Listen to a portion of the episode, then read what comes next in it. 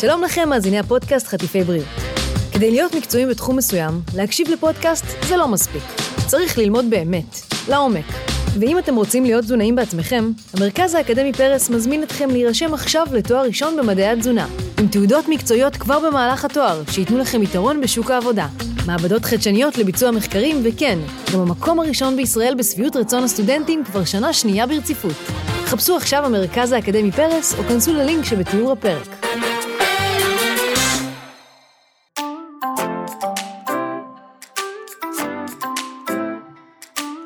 מאזינות ומאזינים יקרים, Welcome לחטיפי בריאות. תוכנית שבועית שמטרתה לעורר בכם מחשבה ולפתוח את הראש לגבי הרגלי החיים שלכם. אני קרן האן גיימן, תזונאית, מאמנת כושר והמנחה שלכם. מבית אול אין, הבית של פודקאסטים. לפעמים בקליניקה אני פוגשת אה, מטופלות ומטופלים שבאמת עושים הכל פיקס, by the book, ועדיין לא מגיעים למטרות שלהם כשמדובר בירידה במשקל או אפילו בחיטוב. והמסע הוא לחפור קצת ולנסות לגלות איפה הבעיה. בהיעדר בעיה של אכילה או ספורט, אני תמיד שואלת על השינה. איך השינה שלך? אתה ישן מספיק? ולפעמים הסוד נמצא שם. כי יש מדע מופלא שנקרא כרונוביולוגיה. איך אנחנו מתפקדים באופן מיטבי או לא מיטבי, בהתאם לשעון הביולוגי שלנו. אז השיחה של היום הולכת להיות כל כך כל כך מסקרנת, כי כאן איתי נמצאת דוקטור עמליה מסיקה. היא מנהלת מערך הטיפול הקוגניטיבי-תזונתי בנידודי שינה במרכז הרפואי איכילוב, וגם חוקרת קלינית בעולמות הכרונו-תזונה באוניברסיטה העברית. דוקטור מסיקה, אפשר לקרוא לך עמליה, נכון? בכיף. כי אנחנו כבר חברות, אז די, שנים. אמ, נראה לי שבואי נתחיל רגע בלהסביר את המונח שנשמע כזה מפחיד, כרונוביולוגיה. מה זה בכלל אומר? אה, אז אה, כרונו זה, זה בעצם זמן, mm-hmm. ומדובר במדע שבא לבחון איך היצורים החיים יודעים אה, מה, מה השעה בחוץ. אם זה יום, אם זה לילה, אם עכשיו מתחיל החורף, אם uh, עכשיו הסתיים הקיץ, uh, אז זה מדע שבודק עם, עם איזה מנגנונים יש להם בשביל להבין מה השעה בחוץ. אבל לא מספיק ל, ל, בעצם להבין מה השעה בחוץ ולתאם, להתאים לנו את הקלנדר ה... של הפעילות היומי שלנו, uh-huh. הפעילות האנושי, כן. אלא הם בעצם יודעים איך להיערך לזמן הזה מראש. לצורך העניין, אה, יש לנו מנגנונים שיודעים לחזות, הם יודעים לחזות שעוד מעט השמש תזרח. מעניין. אז כמה שעות לפני, הם כבר אה, ידאגו שמסלולים שלמים בגוף, שקשורים לפעילות, שקשורים לעוררות, יופעלו. זה, זה כמו כזה גם דובים שמתכוננים לשנת חורף, נכון? הם, כן, הם יודעים כן. שעוד מעט שנת חורף, צריך לאגור שומן, מזון וכדומה. גם לבני אדם יש את המנגנונים האלה? כן, בעצם לכל היצורים החיים יש את המנגנונים האלה. לא, לא נמצא יצור אחד שאין לו את המנגנון, זה מנגנון ממש... אה, מושרש אה, מתחילת האבולוציה. שזה מדהים, את יודעת, כן. אנחנו מגיעים לחלל, אנחנו מדברים בפייסטיים עם מישהו שגר בקצה השני של העולם, אבל עדיין יש בנו את הדבר הקדום הזה, שבואי רגע נקרא לו בשמו, השעון הביולוגי, נכון? נכון. זה, נכון. זה השם ככה העממי שלו נגיד. אז אני יודעת שפעם חשבו שיש שעון אחד בלבד שנמצא במוח, אבל uh, את uh, חידשת לי המון. נכון. אז פעם חשבו שיש אה, שעון מרכזי, אה, והוא אחד, שיושב mm-hmm. בהיפותלמוס, במוח, והוא בעצם קולט את, ה, את האותות של האור מבחוץ, ו, ו, וקובע לנו אה, אם זה יום, אם זה לילה. והיום היום יודעים שבכל תא בגוף שלנו יש גם מנגנון של שעון, שעון mm-hmm. אנו, מנגנון של שעון אנושי, שהוא מצד אחד מקבל את האותות מהשעון המרכזי, mm-hmm.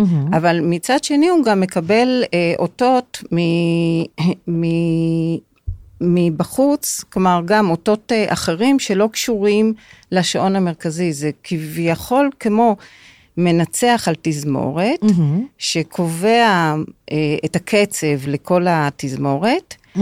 אבל גם הנגנים יש להם בכל זאת את היכולת לעשות מה שהם רוצים. כביכול. כביכול, אם הם פתאום נכון. מתחרפנים. נכון. אז אם אני צריכה רגע לומר, כאילו מהלך של שעון תקין, זה שיש את השעון הראשי במוח, והוא מקבל אותות, אי אלו אותות מהסביבה, והוא ממש מכתיב לכל יתר השעונים, וכולם ככה מסונכרנים. אז מה קורה באמת אם יש איזשהו, אה, את יודעת מה אפילו לפני השאלה הזו, את יכולה לתת לי דוגמה של איזשהו מסלול ש, שהוא תקין, שככה זה צריך להיות בזמן שנניח אנחנו ישנים? אה, כן, לצורך העניין, יש לנו, השעון מקבל את אותם אותות שעכשיו השמש שקעה והחושך יורד, ויש בעצם שינוי באורכי גל של האור, אה, ואנחנו מבינים שהנה, עוד מעט נכנס הלילה, והגוף שלנו צריך להיערך ללילה. ואז בעצם בשעות האלה מתחיל להיווצר הורמון המלטונין, והוא מגיע לשיא בשעות המאוחרות של, אה, של הערב, וזה הורמון השינה. הוא בעצם צריך לדאוג ב, עם עוד, אה, עוד אה, חברים שעוזרים לו, שבאמת ניכנס לשינה ושנשמור על רצף שינה לכל הלילה, לאורך כל הלילה, והוא באמת, הוא גבוה. במהלך הלילה, ולפנות בוקר הוא, הוא יורד. שזה ש... מעניין, כי את יודעת, פעם חשבתי, כשהייתי ילדה, שאני כזה השמש שוקעת, ואז אנחנו אומרים ללכת לישון. אבל בעצם את אומרת שזה מסלול מטבולי שמופעל החל משקיעת השמש, ואז בשעות יותר מאוחרות, 10-11, מגיע לשיא, ואז רק אני ארצה ללכת לישון. נכון, אבל הוא יופעל בצורה אופטימלית, uh-huh. בתנאי כן. שתצאי לטייל עם הילדה בין ארבעים, שאת תהיי חשופה לשינוי אה. בגלי אור האלה. כי אם את יושבת כל היום במשרד, תחת אור מלאכותי, תחת אור של אה, אור גל כחול, שהוא אור גל קצר, והוא גם אחיד. את כל היום בעצם נחשפת לאור אחד אה, אחיד. ואז בעצם אותם אה, פוטו-רצפטורים לא, לא רואים את השינוי. Mm-hmm. כי זה לא שבבת אחת אה, יורדת החשיכה, היא לאט לאט אה, מעניין, כבר מבין ארבעים. ולכן יש חשיבות מאוד גדולה שנעזור בעצם לשעונים שלנו אה, לפעול בצורה אופטימלית, שבעצם נצא לשמש, נצא לאור, וזה לא קורה mm. לנו. בחיים המודרניים אנחנו לעיתים קמים בבוקר, שותים את הקפה במטבח, באור המלאכותי, יורדים אה, במעלית, נכנסים לרכב, מגיעים לעבודה, ולא נחשפים לאור יום, רק לאור מלאכותי, ואז בעצם השעונים שלנו, שתוכנתו לאור יום טבעי ולחשיכה אה, טבעית, יוצאים מאיזון, הם באמת לא יודעים מה השעה. אז אני מניחה שעבור רובנו, שעובדים במשרדים ומשרה מלאה, אז uh, להיחשף uh, לאור השמש דרך החלון רק יגרום לנו להיות uh, מנומנמים ולא בשיא שלנו, אבל לצורך העניין אנחנו יכולים אולי לתרגל את הדבר הזה בסופי שבוע. כלומר, אם אני נמצאת בסוף שבוע בתנאים אופטימליים, זה עוזר לי כזה לסרחן את השעונים שלי, או שאני צריכה כל הזמן להיות? אז זהו, אז כמו שאת רוצה שהקלנדר שלך יהיה אה, אופטימלי כל הזמן, 24-7, אז את צריכה בעצם שהשעונים שלך יהיו כמה שיותר מדויקים לאורך כל ה-24/7, אה, כלומר, את לא יכולה... דווקא הניסיונות האלה להחזיר לעצמנו את השינה האבודה mm-hmm. ולעשות כל מיני אה, אשלמות, מה שנקרא, כן. בסופאשים, uh-huh. אה, זה מוציא את השעונים מסנכרון. עוד יותר? כן. וואלה. הם אוהבים דיוק, הם שעונים. הם אוהבים דיוק, הם אוהבים שמתחיל הבוקר, הוא מתחיל תמיד באותה שעה. וכשאני נכנסת למיטה לישון, אז, אז זה תמיד, זה פחות או יותר באותה שעה. הם לא אוהבים את ה, מה שנקרא, את הבלגן הזה, את החיים המודרניים שלנו שהם לא קבועים. כי תחשבי mm. שאם היית עכשיו אנחנו חיות יומיות. אם היית עכשיו בטבע, mm-hmm. אז בבוקר היית קמה, מלקטת את המזון שלך, ולעת ערב עם החשיכה, אז אה, מקסימום היית יושבת סביב המדורה, אוכלת איזה משהו קטן ונכנסת למערה לישון. נכון? לא היית נחשפת בכלל לאור אה, יום בשעות אה, מסוימות. נכון, שלאחר שקיעת השמש. ואנחנו בעצם, באבולוציה שלנו, השעונים שלנו, אה, לא, לא, לא, לא נבנו עכשיו בעידן המודרני. הם בעצם הותאמו לזה שאנחנו חיה יומית, למרות שהרבה מאיתנו מתנהגים כאילו אנחנו חיה לילית. חיה לילית, זהו. והם ככה מותאמים, כל המסלולים המטאבוליים שלנו, התזמון של הפרשת ההורמונים שלנו, של בניית ופעילות האנזים שלנו, הם מותאמים לזה שאנחנו אמורים להיות פעילים ביום וללכת לישון בלילה. אנחנו אמורים לאכול ביום ולא בלילה. אבל אם אני מתחילה את הכניסה שלי ללילה, מה שנקרא, בין נניח 7-8 ולא בין 40, אז תאורטית לפי מה שאת אומרת, עדיף לי פשוט להתמיד בזה גם בסופי שבוע, ואז אולי השעונים שלי לא יהיו הכי טבעיים, אבל לפחות הם יהיו עקביים ומסונכנים לאורך החיים שלי. או שאני טועה. כן. אה, השעונים שלנו אוהבים שגרה, ומצד שני יש את החיים. בדיוק. ואנחנו צריכים, אנחנו הלוא לא נחזור למערה, ומן הסתם אנחנו לא חיים לנו בטבע. אה, רובנו, רובנו, כן, כן, יש כאלה שדווקא מחליטים פתאום uh, לעשות uh, שינוי. אז אנחנו צריכים לעשות התאמות. זה, וגם השעונים הם גמישים, הם יודעים להתאים, כמו שאנחנו באמת חווים ג'טלג, הלוא אנחנו בטיסה טרנס-אטלנטית, אנחנו חוז... בעצם חוצים מספר אזורי זמן, mm-hmm. ואז בעצם הסביבה שלהם החיצונית משתנה, פתאום אה, חשוך בחוץ בזמן שמותאמים שיהיה אור בחוץ. Mm-hmm. ואנחנו יודעים שלוקח להם מספר ימים להתאים את עצמם לסביבה החיצונית.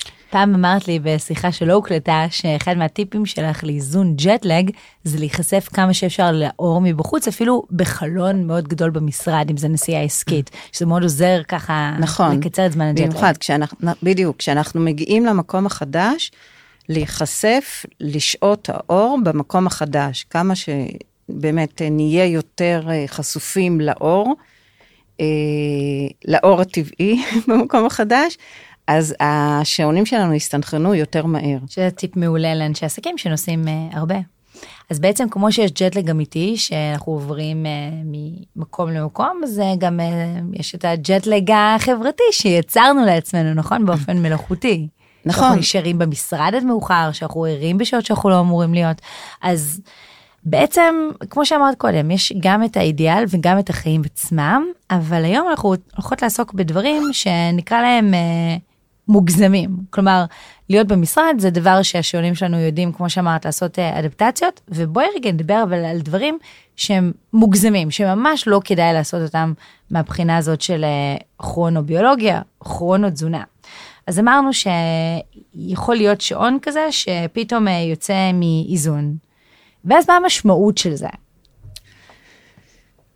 בעצם השעונים, אה, הם קובעים לנו את, ה, את המחזוריות של באמת מסלולים אה, רבים בגוף שלנו. Mm-hmm. אז אם ניקח לדוגמה אה, את הורמון הלפטין, הורמון השובע, mm-hmm. אז, אז באמת הורמון הלפטין מופרש מרקמת השומן, ואנחנו רגילים שיש לו אה, אה, עליות במהלך, אה, על, עליות, ירידות במהלך היום, ב, בהתאם לדפוסי האכילה שלנו. Mm-hmm. אבל זה לטווח קצר. מצד שני, יש לו מחזוריות יומית. מחזוריות mm-hmm. כזאת, שבעצם במהלך היום הוא נמוך, כדי שנהיה באמת רעבים ונאכל, mm-hmm. כי אנחנו חיות יומיות שאמורות לאכול ביום, ובמהלך הלילה, במחזוריות שלו הוא גבוה. כדי שבאמת לא נתעורר בלילה ונרצה לאכול. Mm-hmm. עכשיו, כשאנחנו פתאום מחליטים ב-11 בלילה לפתוח את המקרר ולהתחיל לאכול, אנחנו בעצם משנים את הסביבה החיצונית. למשל, לאותו הורמון אה, לפטין, mm-hmm. הוא פתאום, רגע, הוא... הוא... אה... מתבלבל, הוא אומר, רגע, יום אחר? כן, אני, אני עכשיו ארגנתי ש, שקרן תהיה שבעה, והיא פתאום עכשיו אוכלת, ו, וזה בעצם משנה את ה, פתאום את, ה, את המקצב, את המחזוריות. Mm-hmm. ו, וזה יכול גם להשפיע על מחזורים אחרים. כלומר, כי פתאום אני רעבה ופתאום אני אוכלת. אז אני אוכלת. יש סוכר אז, זמין בדם. בדיוק, זהו, אז יש לי סוכר זמין בדם, ואז האינסולין, שהאינסולין גם צריך לעזור לי לקלוט אותו בתוך התאים, mm-hmm. אז אה, גם לאינסולין יש את המחזוריות הקבועה שלו. אה, אז האינסולין הוא גבוה יותר במהלך היום, כי הוא באמת צריך מאוד לעזור לי במהלך היום, כששם צריכה להיות עיקר האכילה, להכניס את הגלוקוז לתאים. ופתאום בלילה אני אוכלת ומציפה את הגוף בגלוקוז, ואני מדליקה גם בעצם את, ה, את האינסולין. אני אומרת לו, עכשיו אתה צריך פתאום להיות מופרש. למרות שהמחזוריות שלו היא שונה. ואז למה אז, זה יכול לגרום? אז כל הדברים האלה הם בסוף, כשהם לאורך זמן, ואני כל הזמן מסיטה את השעונים, השעונים שלי יוצאים מאיזון. עכשיו, הם כל הזמן נלחמים על לחזור לאיזון, הם, הם, הם שעונים, הם רוצים כל הזמן כן. לדייק את עצמם. אז, אז אה, הם משקיעים אנרגיה בעצם להחזיר את עצמם למסלול, להתאים את, את עצמם לסביבה, אבל לא תמיד זה, אה, הם מצליחים אה, להחזיר את אותם, כל המחזורים באותו זמן למסלול. Mm-hmm. לדוגמה, כשאנחנו למשל טסים ואנחנו חווים ג'טלג, mm-hmm. אז, אז, אז אנחנו בשלב מסוים חוזרים לישון בשעה שאנחנו רגילים ולקום בשעה שאנחנו רגילים, אבל למשל המחזוריות של טמפרטורת הגוף, שהיא אה, נמוכה בבוקר והיא גבוהה אה, לעת ערב, לא, לוק... לא, לא חוזרת באותו זמן שחזרה הערות והשינה, והרבה פעמים כדי לישון אנחנו צריכים להוריד את טמפרטורת הגוף. מעניין. כלומר, אז ברגע שפגעתי במחזוריות מסוימת, אז זה כזה גלגל ש... שבאמת יכול אה, לפגוע במערכות אה, שונות אחרות, ש... הן לא חוזרות באותו זמן. ואז בעצם קורה דבר שאני קוראת לו נסתר מן העין, כי על פניו חזרתי לישון, אבל מצד שני יכול להיות שאני עדיין מרגישה כזה הפוכה ולא בדיוק ערנית ושינה לא מאוד מרעננת, אז בעצם יכול להיות שהסיבה זה שטמפרטורת הגוף עוד לא חזרה. אז הרבה מאוד דברים יכולים לקרות שאנחנו לאו דווקא מודעים אליהם, ופשוט נשמע שהגוף עובד בצורה שהיא לא אופטימלית. נכון. עכשיו, הנושא הזה של עבודה לא אופטימלית, אה, אוקיי, אז נניח ניחא, אז אני אקח לי עוד כמה ימים, ואז השינה תחזור להיות מרעננת, אוקיי. אבל בעצם יכולים גם לקרות דברים מאוד מבאסים שנוגדים את המטרות שלנו, למשל ירידה במשקל. אז זהו, אז כשאת uh, באמת uh, נוסעת לך uh, לחו"ל ואומרת, אוקיי, אני אחווה ג'טלג, אז זה בסדר, כי את יודעת שתוך כמה ימים זה יסתדר. אבל אם החיים שלך מאורגנים בצורה כזאת, שכל הזמן השעונים בעצם נמצאים אה, בג'טלג אה, כרוני, mm-hmm. אז לאורך זמן זה משפיע. ויש באמת מושג שנקרא כרונו השמנה. כרונו השמנה, זה שבאמת אנחנו אה, אה, בעצם משמינים mm-hmm. מעצם זה שהשעונים שלנו לא מסונכרנים. ואז למשל, אה, אנחנו באמת, אה, המחזוריות של אה, מסלולים שלמים שקשורים לניצול השומנים שלנו ובניית השרירים שלנו, כל המחזורים האלה מוסטים, אז זה יתרום לנו להשמנה, בלי קשר עכשיו לצריכת הקלוריות שלנו. מה זאת אומרת בלי קשר? כי אם אנחנו עכשיו במצב שאנחנו בדיאטה לירידה במשקל ואוכלים תפריט דל קלוריות, זה לא יגרום לנו להשמנה. נכון, אבל כשלקחו למשל שתי קבוצות, אה, במקרה, במקרה של אה, אותו מחקר שנערך אה, בישראל, וואלה, אה, כן, אה, בבית חולים וולפסון, לקחו שתי קבוצות של אה, נשים, ולקבוצה אחת נתנו אה, באמת אה, דיאטה עם חסך בקלוריות, וגם לקבוצה השנייה נתנו את אותה דיאטה עם אותה, אותו חסך קלוריות, uh-huh. אבל דאגו לשנות להם את התזמון של הארוחות. Uh-huh. כי התזמון היותר אופטימלי של הארוחות שלנו, שבבוקר נאכל ארוחה גדולה יותר, כי mm-hmm. אז באמת המסלולים השונים של, אה, של הפעילות ושל עיכול המזון הם יותר אופטימליים כשאנחנו מנהלים אותם במהלך היום, במהלך שעות האור. Uh-huh.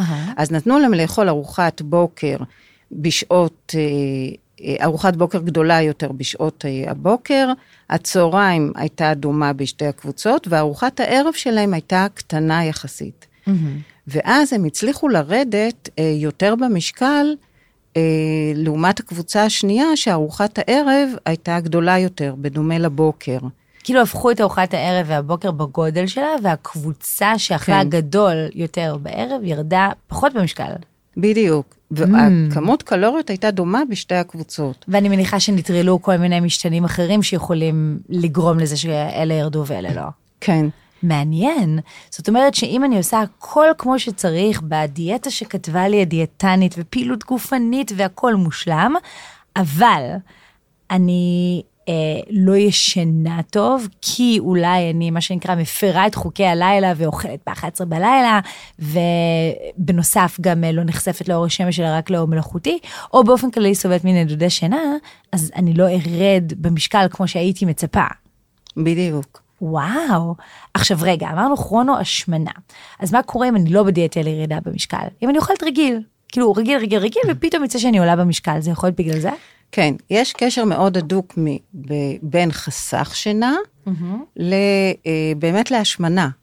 כי בלילה יש תהליכים אה, רבים שמתרחשים כשהשינה שלנו היא שינה איכותית. Mm-hmm. ברגע שהשינה היא, היא פחות איכותית, אז תהליכים, מסלולים שונים שקש, שקשורים בחילוף חומרים, ש, mm-hmm. שחשוב לנו כדי שלא נשמין, ו, אה, אז הם גם יוצאים מסנכרון, הם פעילים בצורה פחות אופטימלית.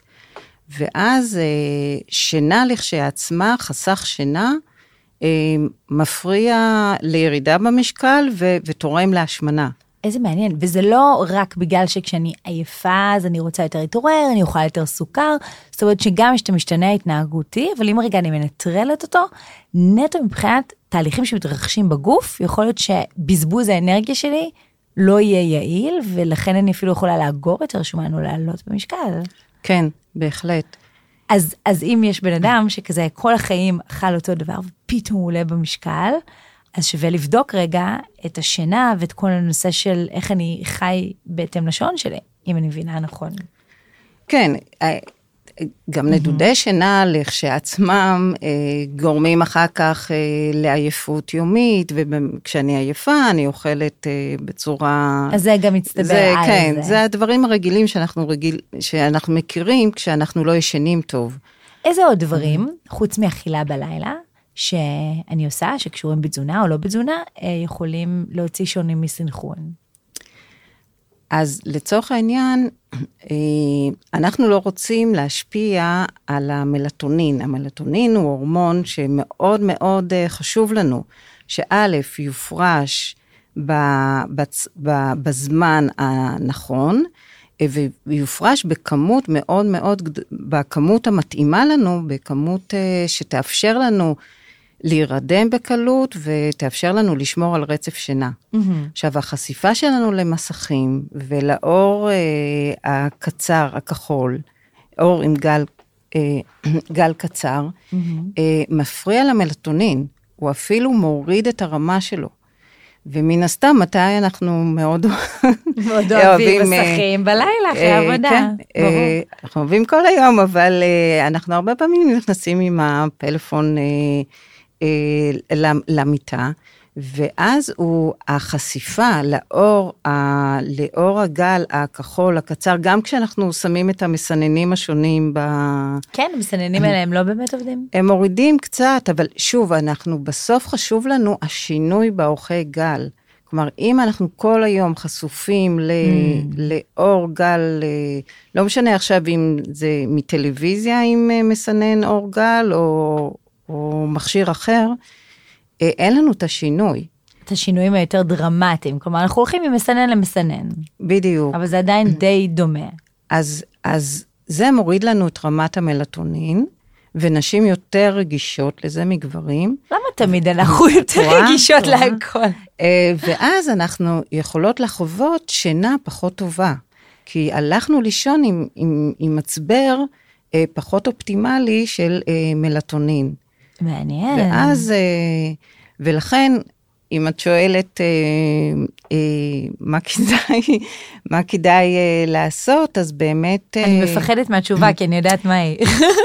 להימנע, להימנע, להימנע. לא, זה לא להימנע, אז א', א', לא, חס, לא להיות חשופים לאור הכחול הקצר, שהוא היחיד שמאיר לנו את החדר. Mm. למשל, לא לשבת מול המחשב, שזה האור היחיד שמאיר לנו את החדר, לה, לה, להדליק עוד אה, נורה קטנה לצידו. אה, מעניין. ואז, אז, ואז את לא חשופה רק לאור עם אורך גל אה, אחד. אה, את זה לא ידעתי. גם קול. כשיושבים מול הטלוויזיה, הרבה פעמים היא זאת שמאירה לנו את כל הסלון. מהמם. אז להדליק עוד אה, נורה, אם אפשר, עם אור חם צהוב, זה, זה מערבב שם את החלק שתדעי שזה. מה זה קטע, אני חייבת רגע לשתף, כי אנחנו עכשיו, אה, בעלי ואני, אז אנחנו הורים לתינוקת, וכשהיא הולכת לישון, זה הזמן שלנו ביחד לעשות משהו שאנחנו רוצים.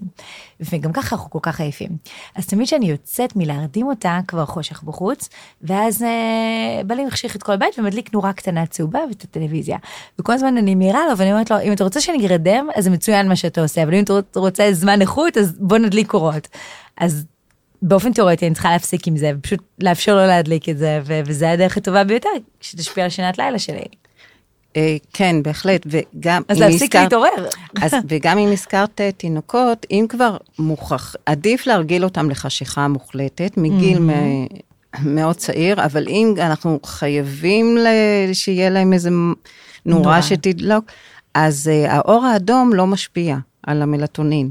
ולכן וואלה. אם יש uh, נורה עם אור אדום, או לפעמים יש שעונים כאלה עם ספרות uh, uh, של אור אדום, אז זה, זה פחות מפריע. עמליה, אחרי ההקלטה של הפרק הזה, בן זוגי רק יגיד לי כל היום אמרתי לך, כי הוא באמת קנה נורה כזאת עם איזה אורות מתחלפים. וואו. ואמרתי לו, לא רואים כלום, לא רואים כלום, בוא נשאיר את האור הצהוב, כי את יודעת, להעניק וזה, ושלא תקבל מכה. אז עכשיו בעצם אני מעיפה את המנורה שאני בחרתי ושמה רק את המנורה האדומה שהוא הביא.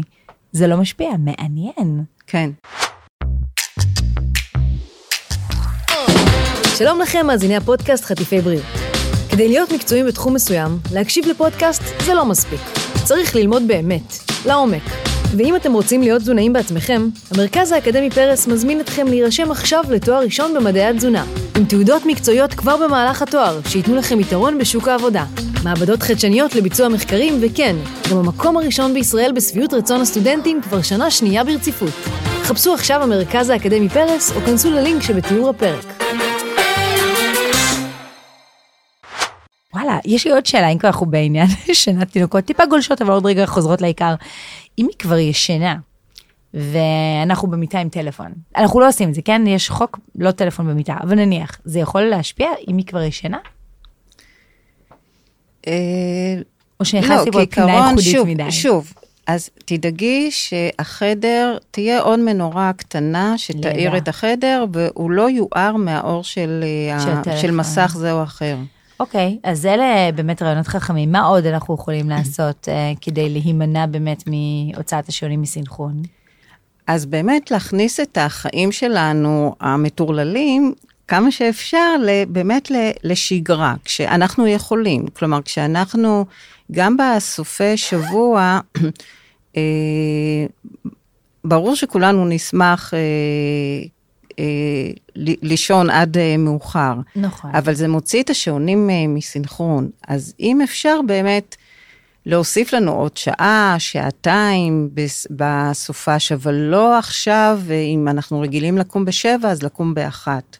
כי הרבה פעמים העייפות של יום ראשון, נכון? אהה. יום ראשון זה היום שהכי קשה לנו בכלל אה, לחזור לעבודה, נכון.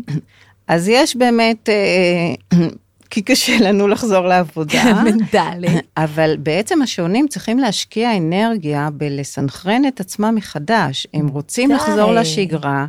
ואנחנו מרגישים את זה, העייפות הזאת של ראשון בבוקר, היא הרבה פעמים קשורה לזה. אז זה לא רק מנטלי, זה גם ממש כן, פיזי. זה ממש פיזי. אז כדאי באמת לשמור על איזושהי שגרה. כמה שאפשר כמובן. וואו, זה נשמע די נורא. אבל כן, אמ, זאת אומרת, טוב, אבל אמרת עוד שעה, שעתיים, אז נניח, אם אנחנו קמים לעבודה בשש, אז אפשר לקום בתשע. כן, כן. אבל לא כאילו באחת כן. בצהריים. בדיוק. לא פתאום אה, ההשכמה של בוקר תהפוך אה, להיות השכמה של צהריים. כי זה באמת, אה, זה כאילו, תחשבי, הנה, את ארגנת לעצמך טיסה בכל סוף שבוע. כזה פתאום את קמה בשעה אחרת, אז, אז כל פעם הם צריכים מחדש לסנכרן את עצמם. איזה קטע. טוב, אני מוכנה בשביל טיסה בכל סוף שבוע להקריב את אה, שביזות יום א' ושתהיה לי קשה, אבל אה, סתם כן. ככה, אני. לא בטוחה. גם אני אשמח. אה, ובאמת, רואים שאכילה בסמוך ליקיצה מאוד מסייעת לנו בסנכרון. וואלה. כלומר, קודם כל, כשאנחנו קמים, לנסות לתפוס חלון, כלומר, להיחשף לאור יום. זה לא שאנחנו צריכים עכשיו לצאת החוצה למרפסת ולהביט בשמש. אותם פוטו-רצפטורים, אה, הם קולטים אור יום. מספיק לנו פשוט לשהות בחוץ. עשר דקות, רבע שעה, עשרים דקות, פשוט לשהות בבוקר בחוץ, זה מסנכרן, זה עושה אתחול מחדש לשעונים, הם מבינים שעכשיו בוקר. אז uh, באמת, לשתות את הקפה אפילו, uh, אם אין מרפסת, אפילו ליד חלון. מעניין. כאילו- אז הקלישאה של הורה שמגיע או מגיעה לחדר של הטינג'רית, שכל היום רק רוצים לישון, נכון? כי זה שלב כזה, ופותחים את הווילון. זה הדבר הכי טוב שהם יכולים לעשות, תיאורטית, בשביל לעזור לעורר נכון. את הטינג'רית או הטינג'ר הזה. נכון, למרות שמתבגרים, השעון שלהם הוא יותר בדיליי. להם היה מתאים באמת לקום יותר מאוחר. די, באמת? כן, כן, יש, יש אפילו בעולם אה, מקומות שהתיכונים מתחילים ב-10, מתחילים ב-12, הם מתאימים את עצמם ל... וואו, רגע, אבל, זה, אה, זה עניין. משרד החינוך, אם אתם מאזינים, באמת, זה, האמת שזה נשמע לי מאוד הגיוני, נכון? כי teenager הוא ממש גדל ובונה את הגוף עדיין, אז הגיוני לעשות פשוט delay של תחילת יום הלימודים, על מנת לאפשר לו תנאים אופטימליים.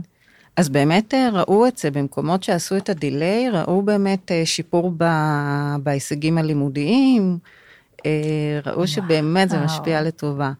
פה לפחות את השעות אפס ביטלו, כי גם פעם באמת, בתקופתי היה, באמת, היינו צריכים בשבע בבוקר. גם בתקופתי, סליחה, כן. אבל זה לא היה, טוב, זה אולי כן היה מזמן, אני חייבת לציין. אבל כן, אז אין יותר שעות אפס, את אומרת, אבל עדיין, שמונה בבוקר ל teenager זה הרבה יותר קשה. מאוד, כן. ומה דעתך, אם כבר אנחנו בענייני יקיצה, אה, על, יש משמעות לאכילה בשעות הבוקר? כי אז אנחנו בעצם באות ומתנגשות עם אה, צום מסרוגין. אז אה, בעצם במ- במחקרים ש, שמכונים chrono-nutrition, בעצם מנסים לבדוק את התזמון הכי אופטימלי של אה, אכילה, ולא רק את התזמון של הארוחות, גם את הרכב הארוחות. אז רואים שיש יתרון באמת לאכילה אה, בסמוך ליקיצה. עכשיו, יתרון בסופ- במה? בואי שנייה, אני מסגרת, יתרון במה? למה זה עוזר שוב, לי? אנחנו חיה יומית. המערכות שלך בגוף, הן מתעוררות יחד איתך לבוקר של פעילות, לבוקר של אכילה. את אמורה, אז את, את אה, בצורה אופטימלית, אם תאכלי, תצרכי את הגלוקוז שלך, אה, ארוחה עם פחמימות, לדוגמה בבוקר, הגלוקוז ייקלט בצורה יותר טובה מאשר אם תצרכי אה, את אותו גלוקוז. אה, בלילה. בלילה, בדיוק. אז, אז, ואגב, אני רק אומר שגם גלוקוז הוא uh, המזין הבלעדי של המוח שלנו, אז אם אני uh, ממנכ"לת חברה או תלמידה בתיכון או בכיתה ב', או אפילו uh, מישהי שבוחרת להישאר בבית עם הילדים, אבל צריכה להיות uh, מה שנקרא ערה בשנייה שהתינוק יקם, אז בעצם עדיף לי לאכול את הגלוקוז, את הפחמות בבוקר, ואז המוח שלי יהיה יותר חד לאורך היום. אה, כן, וגם באמת, אז, אז האכילה באמת, זה שבאמת נאכל, נאכל אה, את הארוחות שלנו אה, מוקדם יותר ביום ולא בחלק האחרון של היום, זה באמת יותר מיטבי גם לשעונים עצמם. הם, כמו שהם מקבלים אותות של אור, הם מקבלים אותות של אוכל. גם האוכל לכשעצמו, מסנכרן אותם, הוא מזיז אותם קדימה, אחורה, כלומר, הוא גם תורם לסינכרון שלהם. אז אם אני ו- רוצה שהגוף שלי יעבוד באופן מיטבי, כל המערכות, כולל שינה, שריפת שומן, נגירת אה, אנרגיה, חדות המוח וכדומה, אז יש משמעות ל- לסינכרון הזה של השעונים ואכילה בבוקר. נכון, אבל יש גם את החיים עצמם, כי מי שמתאים לו צום לסירוגין, אז מבחינה מסוימת זה באמת מאוד טוב גם מבחינת אה, אה, כרונו תזונה, כי הוא... הרבה פעמים אנשים שעושים צום לסירוגין הם אוכלים ב-12 ומסיימים לאכול ב-8. אז כשאתה מסיים לאכול ב-8 זה נהדר, כי באמת אה, זה, זה הזמן ש, שבו אה, אם היית עכשיו בטבע, גם היית אמור להפסיק לאכול, ואתה מתחיל את, ה, את הצום שלך בלילה. כלומר, לחלק האחרון של כן. היום. ואז איך לאכול ב-12 מסתדר עם אה, סינכרון השעונים?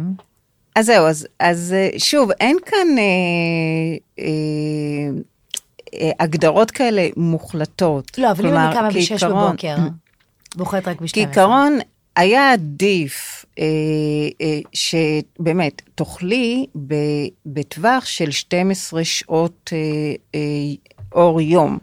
אז לצורך העניין, אם את קמה אה, ב-6 בבוקר ואוכלת למשל ב-7 בבוקר, והארוחה האחרונה שלך היא סביב 7 בערב, ואחר כך את לוקחת לך עוד משהו קטן, זה, זה בסדר. אבל ארוחת ערב היא בטווח של 12 שעות, זה טוב לשעונים, ואם את מצליחה איכשהו להנדס שזה יהיה במחזוריות יומית, כלומר פחות או יותר, שוב, אה, מדי יום את תאכלי את ארוחת הבוקר שלך בשמונה בערב, ואת ארוחת הערב ב... גם בטווח של 12 שעות, כן. את, את אה, דואגת לסנכרן יותר את השעונים. עכשיו, זה לא אומר שמי שבאמת מנהל, אה, למשל, צום לסירוגין של 12 על- אה, ל-8, אז השעונים שלו פתאום יוצאים מאיזון, וזה כל, כל אחד לגופו, מה שנקרא. כן. אה, ואגב, ו- סליחה, אגב, גם השיטה של צום מסורגין אומרת שזה עובד, במרכאות עובד, רק אם אנחנו עקביים כל הזמן, זאת אומרת שאנחנו לא יכולים במהלך השבוע צום מסורגין, ואז בסופש משהו נכון. אחר. אז זה קצת כזה גם מתחבר למה שאת אומרת, אנחנו מסנכרנים את השונים בצורה שהיא לא אופטימלית בדיוק, אבל בגלל שזה מחזורי, אז זה יכול נכון, להפוך להיות משהו נכון, טוב עבורנו. וזה שאנחנו מאפשרים שעות צום ארוכות, זה נהדר, כי גם מבחינת הכרונונוטרישן, ה-12 שעות אה, צום בחשיכה, ו- אהה. אז הן מאוד מאוד חשובות, אז, אה, אז, אז בעצם יש, אה, אה, יש לזה יתרון, אבל אם, אם אה, מתאפשר לך לאכול יותר בסמוך ליקיצה, מה- זה נחקר אה, בלא מעט מח, אה, מחקרים שמראים שיש לזה עדיפות אה, מבחינת השעונים. מאוד מעניין. אני רוצה רגע לומר משהו לא קשור, כי אני קצת מכה על חטא, אני מאוד משליכה מעצמי הרבה פעמים, וקודם, שתביני כמה זה מציק לי, אמרתי, אם אישה רוצה להישאר בבית עם התינוקי, כי אני עכשיו בחופשת לידה, אבל יש גם גברים שנשארים בבית עם התינוקי, אז הייתי חייבת רגע להוציא את זה מעצמי ולומר, מתנצלת שעשיתי ככה את זה. אמ, אז אם כבר דיברנו על שעה של ארוחת בוקר, בואי נדבר רגע על שעה של ארוחת ערב. אמרת ששמונה זה כזה סוג של אה, אופטימלי. עכשיו לצורך העניין, אם יש אנשים שעובדים במשרות מאוד תובעניות, ואז אה, מגיעים לאימון הכושר שלהם נניח רק בתשע בערב, עדיף לאכול אחרי אימון כושר מאשר ללכת לישון אחרי אימון עם מאגרים מדוללים ולקום בהרגשה רעה. אז הם יכולים להגיע לארוחת ערב רק נניח ב-10 בלילה, באופן קבוע. מה תגידי על זה? אז זהו, אז נמצא שגם התזמון שאנחנו עושים פעילות גופנית, במיוחד אם אנחנו עושים פעילות גופנית מאומצת, גם הוא משפיע על השעונים. אוקיי. כי מ- מבחינת השעונים, פתחנו עכשיו את הבוקר. אנחנו עכשיו יצאנו לפעילות בשעה שבעצם היינו אמורים לישון. מעניין. אז גם פעילות גופנית נמצאה כמשפיעה על על השעונים. גם מבחינה אני- הורמונלית, נכון? כי אנחנו מפרישים אדרנלין, לחץ נכון. הדם עולה, דופק עולה, נכון. כל אלה לא מאוד אה, אומרים אה, בואו נישן. נכון. עכשיו, גם ללחץ הדם יש מחזוריות, וגם לאדרנלין יש מחזוריות, ואת עושה פעילות גופנית, ובעצם מעלה את הטמפרטור, טמפרטורת הגוף. אה, וטמפרטורת הגוף היא, היא נמוכה, המחזוריות שלה שהיא נמוכה. לקראת ב- שנה. לפני, לפנות בוקר, ובאמת היא, היא אחר כך אה, עולה, אבל הרבה פעמים כדי, כדי לישון, הגוף מוריד את, ה, את הטמפרטורה. ואז את בעצם מסיטה גם את המחזוריות של Hmm. הטמפרטורה, וגם אה, באמת מעלה את אה, הורמוני הפעילות. אז אני מורידה את הורמוני השינה ואת כל ההורמונים ואז- שמופרשים כן, בשינה. ואז אני בעצם מסיטה את השעון. Mm. אבל מצד שני, לפי המשפט הידוע, הזמן הכי טוב לעשות אה, פעילות גופנית זה הזמן שאתה עושה פעילות גופנית. משפט יפה. אני לא אגיד למישהו, אה, אם זה באמת התזמון היחיד שהוא יכול אה, לעשות פעילות גופנית, אני לא אגיד לו, זהו, אל, אל תעשה פעילות אה, גופנית. בדיוק פגשתי מישהי ש, שבאמת אה, אמרה לי שבכל מוצאי שבת, בשעה עשר בערב. אה, היא הולכת לחוג אה, זומבה, והיא נורא נהנית, ו, והיא יודעת שבאמת היא לא תצליח להירדם מיד אחר כך, והיא באמת חוזרת רעבה.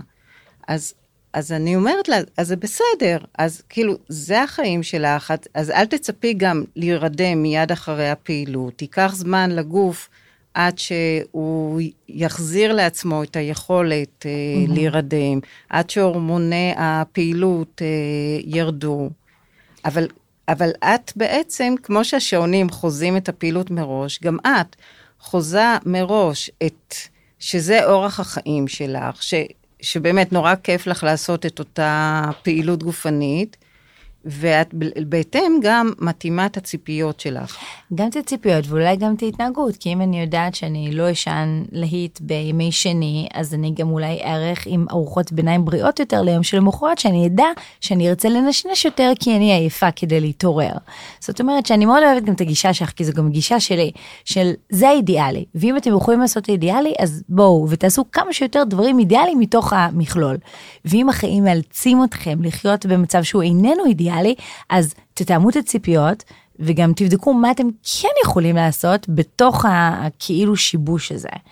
אז ב, נ- למשל, אם נתנו את הדוגמה של אותה בחורה, אז נגיד ביום למחרת אמרתי לה, אז תיחשפי, תדאגי להיחשף יותר לשמש, לפחות בבוקר, בצהריים, בין ארבעים. אה, תדאגי להקפיד יותר על הארוחות ביום למחרת. את צריכה בעצם, את הזזת את השעון ואת צריכה בעצם להחזיר אותו לשגרה. אז אם אפשר, בכל פעם, בכל איזה פיק שאנחנו יוצאים מהשגרה, יש לנו אירוע, יש לנו אה, המון דברים שמוציאים אותנו, אז ביום למחרת באמת לחזור, לנסות לחזור כמה שאפשר לשגרה. שזה טיפ פשוט מדהים, שאם יש לי ביום אחד בשבוע משהו שמוציא אותי משגרה הרגילה, אז לא רק כזה לחזור ללוז רגיל, אלא גם ביתר תשומת לב להיחשף לשמש, לאכול את הארוחת ערב שלי אמרת עד שעה שמונה בערך, לאכול את הארוחת בוקר מוקדם כשאני קמה, כלומר יש הרבה מאוד דברים שאני יכולה לעשות כדי לסייע לעצמי רגע, אה, מה שנקרא להתאפס על עצמי קצת יותר מהר אולי. בדיוק. ותגידי, אבל יש אה, מאכלים מסוימים, נניח שיכולים לעזור לי לסנכרן את השעון בשעות הערב, אם אמרנו שבבוקר עדיף לאכול את הפחמימות יותר, אז, אז מה נניח בערב שיעזור להיכנס לשינה אולי? אז זהו, אז המדע בעולמות האלה הוא די בחיתוליו, כלומר, קשה לה- לעכשיו ממש לבנות לך כזה איזה תפריט, וכן תפוח בערב, ו... ו... ו... אה, אבל יש את הקטע אבל של- יש, יש מה שכן כן. יותר מבוסס, וזה באמת גם אה, מחקר שאני עשיתי בבית חולים אה, בלינסון, אה, באמת מה שיותר מבוסס זה הנושא של למשל צריכת פחמימות. אה, רואים אה, שב- שכשאת אה, ממעיטה בצריכת פחמימות בחלק השלישי של היום, למשל מ-6 בערב, אז זה מסנכרן בצורה מיטבית יותר את השעון. כלומר, את דואגת שתהיה ארוחת בוקר יותר עשירה בפחמימות. אה, ב- ביום. ב- ב- בתחילת היום וגם ב- בצהריים, וארוחת הערב היא צריכה להיות אה, אה, דלה יותר בפחמימות ביחס לבוקר ולצהריים, ואם מתחשק לך עוד משהו קטן אה, יותר מאוחר, אז באמת עדיף שזה לא יהיה משהו שיכיל אה, המון אה, פחמימות. לצורך העניין, אה, אל תרדי עכשיו על אה, קערת פופ, פופקורן, נגיד ב... שזה כאילו הכי במרכאות דיאטטי, נכון, לכל מי שרוצה במשקל, או נכון. נניח פירות בלילה כי בא לי משהו מתוק. אז דווקא את נכון. אומרת, לא. נכון. אבל אז יש את האסכולה שאומרת, אוקיי, אז נניח סתם, אם אני אוכלת אה, אבוקדו, נניח. זה יהיה נהדר. כלומר, אבל אז לוקח אבל יותר את- זמן לעכל אותו. כן, אבל לא בכל בשינה? מקרה את לא אמורה, את לא אמורה לאכול ממש בסמוך ל- לשינה. את לא אמורה, ב- בכל Mm. מקרה, זה גם מפריע, מפריע גם לשינה עצמה. אז כשעה לפני, ה, לפני השינה, את לא אמורה לאכול, אה, את- אמורה לשתות, באמת לא ללכת אה, לישון אה, צמאה. אה, אבל לא ארוחת בשרים וסטייקים ודברים אבל שנורא קשה אם בא לך. בכל זאת לאכול, אז נגיד זה יכול להיות איזה קרקר קטן עם, עם אבוקדו, עם טחינה, או עם חלבון. כלומר, אה, יכול להיות עם גבינה, עם, עם קוטג', אבל, אבל באמת, אה, יכול להיות גם יוגורט קטן, שיש בו פחות פחמימות, אה, יוגורט נגיד טבעי, ו... ואז עשינו נניח כפית של טחינה. ואז כן. זה גם יכול להיות נורא טעים, ומאוד מאוד אה, לא אה, פחמימתי נקרא לזה. כן. וואי וואי, אז את אומרת פחמימות בצהריים, זה מתכון להירדמות. שוב, זה לא, לא עכשיו... כמויות. אה, כן, לא כמויות... אה, מה את אומרת על מאכלים שמכילים את אה, חומצת האמינו טריפטופן, שאנחנו יודעים שהיא אה, בסיס ליצירת אה, הנוירוטרנסמיטור האהוב על כולנו, סרוטונין, שמשרה רוגע ועוזר להיכנס לשינה? זה דבר שהוא אה, מדובר בעולם ה chrono-nutrition או שלא כל כך? אז הוא, הוא באמת נהדר, כי הוא בעצם גם הבסיס ליצירת מלטונין. מלטונין, אה, לא בעצם ידעתי. בבסיס שלו הוא בנוי מטריפטופן, אה, ו, ובאמת אה, זה חומצת אמינו שמאוד מאוד חשובה לבנות את המלטונין. אבל אוקיי. גם, זה לא שאני עכשיו בונה את המלטונין בשנייה שאני אוכלת אותו. ולכן באמת ארוחות שעשירות בחומצת אמינו הזאת, שזה בעיקר באמת אה, מוצרי חלב. אה, חמת מוצר- בוטנים, חמת בוטנים, בוטנים. עכשיו, יש את זה גם במאכלים שהם פחמימתיים, למשל בשיבולת שועל, בדובדבנים, אם אני לא טועה גם בבטטה, אז את אומרת, מתוך המאכלים שעשירים בטריפטופן, אנחנו יכולים לבחור את אלה שאינם מכילים הרבה פחמימה. ואז אנחנו כאילו מנצחים את כן, אבל- השיטה. אבל שוב, המלטונין הוא לא נוצר בדיוק, אה, אנחנו מספקים את אותה חומצת אמינו טריפטופן במהלך היום, ואז הגוף משתמש בה בשביל לבנות אה, מלטונין, ובאמת אה, אה, חומרים גם אחרים. אז זה לא שאני צריכה ממש עכשיו בדיוק ב... ב... כשהמלטונין מופרש, לאכול אותו. אני, אני בעצם יוצרת אותו במהלך היום, אז אני לא ממש חייבת ב... אה, בתזמון מסוים לאכול אותו, אני צריכה אבל שיהיה לי. כלומר, אני צריכה באמת אה, במהלך היום לאכול מגוון מזונות שעשירים בטריפטופן. מאוד מעניין. אז אם אני צריכה רגע לסכם, בעצם השעונים שלנו יש את המרכזי במוח, אבל גם יש את השעונים הפריפריים שיכולים uh, לצאת משליטה וככה לגרום לנו לחיות בשיבוש. ואם יש דברים שתלויים בנו, אז עדיף לא לעשות אותם. למשל, לא להדליק את השעונים בלילה על ידי אכילה לילית, או פעילות גופנית מאומצת, או מסכים. כלומר, אם יש דברים שלא תלויים בנו, כמו נניח תאורה במשרד, אז, אז הגוף שלנו ילמד לחיות עם זה.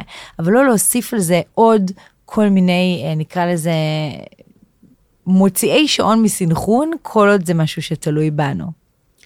נכון, ו... ולזכור שאנחנו חיות יומיות, ואנחנו חיות שנועדנו לחיות בטבע. Mm-hmm. אז אם אפשר מדי פעם לה- להוסיף לנו חטיפי טבע אה, אוי, לתוך, ה- לתוך היום-יום שלנו, אז בבוקר לחטוף איזה, איזה קצת אה, שמש, וגם בצהריים.